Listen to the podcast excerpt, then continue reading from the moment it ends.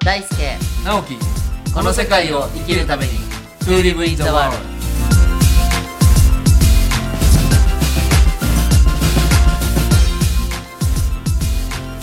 大ちゃんこんにちはこんにちはナミさん4月5月はね1周年記念として毎週月曜日に音源をアップする今ふ通常は10日20日30日と、はいえーアップしてるんですけどこのリスナーの皆さんの楽しんでいただけてるでしょうかはい実はねこのこの世界には結構いろんなこう秘密というかねはいが僕なりにありま あるんです ね何例えばこう秘密があったんだあのー毎回いろんなテーマでね、はいこう話を2人でしてこう大ちゃんに聞いたり僕は聞かれたりしてるじゃないですか、でも実はもうこれ40回目ぐらいだと思うんですけそうどですね今日のが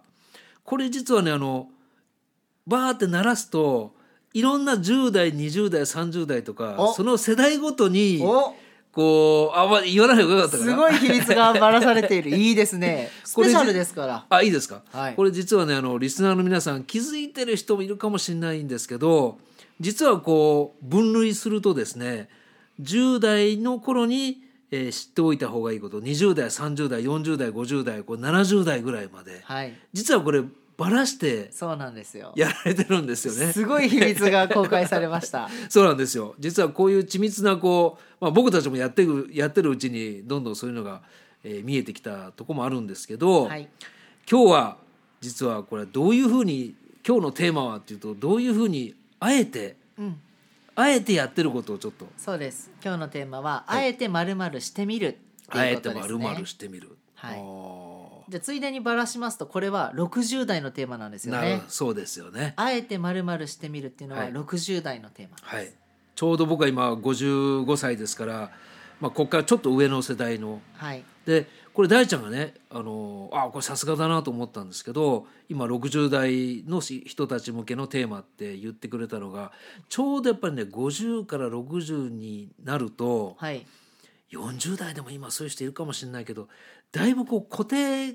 概念にこそうですね固まっちゃってですねはい、もう特に男性多いんですよね。うん、そこからこう抜け出せない方も結構いらっしゃって。うん、それをもう一回ほぐすためにもあえて丸々してみるっていうテーマを多分大ちゃんが出してくれたと思そうです。そこはもうあの異論ないですか、はい、まはいもうもうその通りでございます。でこの前段としてちょっとこう前回の収録の間にこう話してることがあってはい、あの僕が2011年に作った「スイッチ」っていうまあドキュメンタリー映画があって、はいその主役である村上和夫博士ってもう90近いのかな、うん、博士が要は面白い話をねしてくれたんですよ。というのはあの体と心ってすごくつながってるし、はい、もっと言うなら魂っていうものもね非常にこう関連性があるんですけど実は主に戦後の日本人僕たち、まあ、世界中の人もそうかもしれないけど一日の生活の中で4パターンか5パターンぐらいしか体を使ってないって言うんですよ。体の動作ってことですか。はいほうほ朝起きてまあベッドだったりまあとこの布団だったりで起きてはいお手洗い行ったり、ダイニング行ったりうはい、あと学校会社行くのに駅まで行ったりはい、でまあ座る時も大体今日は90度のはい、こうちょっとね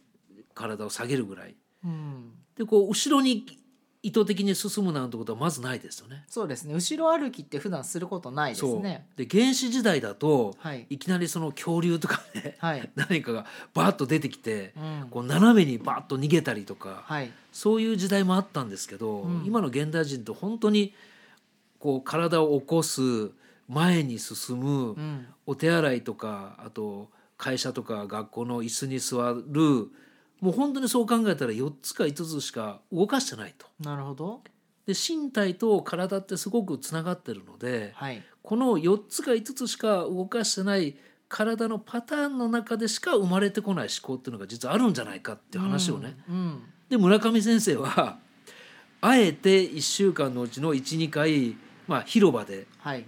後ろ歩きをするって言うんですよ。あ、いいですね。で要は日非日常的な動きを体にさしてあげることによって、うバージンのような感覚が生まれてくるって言い方ん、をしなたるんでほすど。でそれ聞いた時にねなるほどなと思って、うん、ちょっと自分の一日の行動パターンを見てみたら確かに4パターンぐらいしか使ってないんですよね。確かに決まってるかもしれないですねご飯の箸の持ち方、はい口の持っていき方とそうでかすそうです。歩き方とか目線とか全部無意識だけど実は寸分狂わずはい同じかもしれないですね。あのストレッチとかね、はい大ちゃんみたいなこう朝走るとかって意図的にしない限りは、はい、下手したらもう今だんだん便利になってるんで、は、ないおさもらっと少なくなってるかもしれないですそうなんね。もう2パターンぐらいしかねはだからあえて後ろをむ後ろ歩きをするっていうのは非常にこう、えー確かだなと思って、 あえて逆立ちしてみるとかもいいかそもうしれそなういですそうそうねそう。そう普段ねうんあんまりやってないだからそう考えてなんか大ちゃんがあえてやってることってありますあえてやってること、うんとそうだな。私基本的にはあの未体験って大好きなんですよ。やったことないとか、はいはい触れたことないとか、食べたことはいないいいですね大好きなので、あるべく同じことはしないようにしてるんですね。うんだから例えば行きと帰りは違う道通るとか。あ僕もあります、うんうん、なんか目的地 A に向かって行ったら、うん最短距離は来た道なんだけど、はい帰りはわざと違う道を通ってみるとなるほどかなるほどあとなんかいつもの馴染みのお店に入っても、はい違うものを買ってみるわざと。ほーでまたいろいろ買って好きなものに戻るならいいんですけど、結局買わないと好きなものがこれだけだっていうと固定化されちゃうので、はいなんかわざと自分なりにパターン崩すようにはしてますね。なるほどなるほどで多分私ね自分でパターンを崩す癖がついてるので、はい自分のパターン崩されても全然不快じゃないんですよ。あもう自分で崩してるからねそうそうそうそういつもそねうだからそこにこうなんていうのかなもう決まったルーティンの人ってそれが崩れると不安になったり、はいちょっとイラッとしたりしちゃうかもしれないんですけど、はい私はルーティンを崩し続けることがルーティンみたいなあーなるほどなるほど感じになってるかな前回ね僕の方がそのルーティン化するっていう話はをしましたけど、それも結局あえてルーティンしてみるっていう言い方もね、うん見方もできるし今思い出したんだけど、はい僕あの洋服の勉強をね、はい10代後半から20代24歳ぐらいまはでやってたんですけど、その時やっぱり女性ものの服だったんですよ。はいで当然男性なんで、 はい気持ちが分かんないでしょあえて着てみるそうあえてねちょ着るわけにいかないの で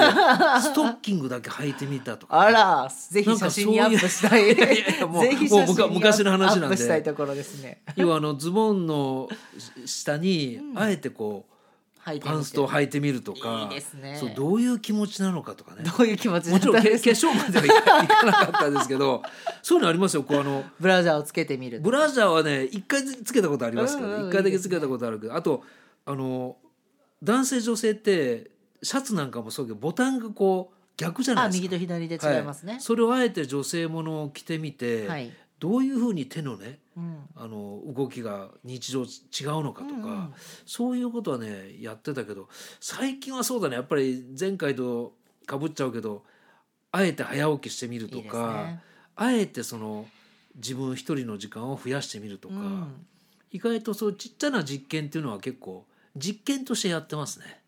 うん、うん、多分あえてまるまるできる人って遊び心がある人じゃないあともしかしたらできななるいほどかもしれないでなするほどね。なるほど。もう凝り固まっちゃってるとなんでであえてじゃなくて、はいわざわざっていうふうになっちゃう気がすそうるんでですすよねね。。だいかやいらやとってやったら楽しいでしょうっていやもうわざわざそんなことしなくたってって。あわざわざって言う人いますねそういえばねう。んうんうんそう特にねこう冒頭に60代って言ってくれたんですけどやっぱり60代でこう定年迎える方なんかは、はいやっぱり今までの日常からまるまるっきり変わるはい日常になるわけじゃないですか、はい毎日会社行ってたのが行かなくても良くなったり、えー毎日家に帰るのが遅かったのが朝からいたりとかね、うん そうするといいろんな支障が出てくると思うんですけど、はいあえてボランティアやってみるとかいいですね。あえてそういう地域活動に自分も入ってみるとかね、うんなんかそういうあのチャレンジっていうとちょっと肩に力入っちゃうんで、うんちょっと実験したりとか遊び心でうんやってみるっていうのも必要かもしれませんね。いいですね。うん、その自分であえてまるまるしてみるができる人ははいいいと思うんですけど、はい、多分できない人もはい、いらっしゃるい気らがっしゃするるもんでもすちよ。ろんそうですね。でね、わし結構ね今ふと思い出したんですけど小学校の時とかって、はい、そうだった気がしててああ なんかもうねゲームして家帰ってご飯食ってゲームして家帰ってみたいなで今でも覚えてるんですけどあの友達がいてはい彼がすごい多趣味だったんですよ。えー、で彼が遊びに誘ってくれたことでうんすごい世界観が広がったなと思ってて、おーいいですね例えば当時だと私中小中とかって BMX って言ってぐるぐる回る自転車とかが流行はっいたはいりスケボーが流行ったはりいあとエアーガンとかはい、流行りまあしたねとバンドとかはい流行ってたんですけどはい自分一人だったらやんなかったんですよ。でもそれを友達が誘ってくれたからはいやってみて楽しいとかあこれはそこまでじゃないとかが分かったのでうんそういうのを誘ってくれる友達がちゃんといるかどうかっていうのあーきっもかけがねそうですそうですあー大事だなって思いますね。なるほど。まあ今こういうあの SNS とか、はいインターネットのもう日常的にある世界なんで、うんどうしてもこうわざわざ人と会ったりとかね、うんしなくても済んじゃうじゃないですか。はい、だからそうやって今大ちゃん言ってくれたみたいに誘ってくれる友達ってのがいないよ俺は私はもっったいなていいう人はね。もったいないなでもあのーこれ何回かこの世界の中でもちょこちょこ出てくるんですけどやっぱり自分に問いを持つっていうはい癖っていうのもすごく僕は大事だと思っていて、うんうん問いを持つことがイコールあえてまるまるやってみるってことに結構いいです直結しますよね。問いの質で人生の質は決まりますからね変わりますよねはい特にきっとあの大ちゃんも僕もそうだけどやっぱり小さい時からなぜなぜ成人だっ たと そうですね結構やっぱ自分に問いを持つことがあえてまるまるにつながるっていう見方もね、うんあるんでじゃあじゃあ自分に問いを持つためにはどうしたらいいのかってまたこれまた別の回のテーマになるかもしれませんけど、はいそういったこともだから全部この世界の一番大事にしてることってやっぱり自分の感性っていうのをすごくベースに大事にしてるんで、みんなにこう全部つながってきますよね。はいうん、そうですねなんか皆さんもぜひあえてまるまるしてみたとか、はいしてみようと思うことがあればねメッセージいただいたりコメントいただけると嬉しいいいでですすよねねあえて公開収録に行ってみるとか、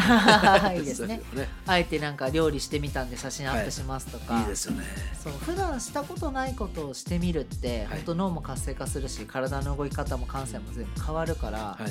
ぜひその特にまあ若い時って何でもやりうんますけど、だんだんこう固定化してきた時にわざとパターンを崩すっていうのは、私はすごくいいことかなと思いいいまかすもしれないですね。いやー今日のあのーテーマもね参考になる人多かったんじゃないでしょうか。はい、じゃあ大ちゃんまたよろしくお願いします。はい、ありがとうございましたありがとうございました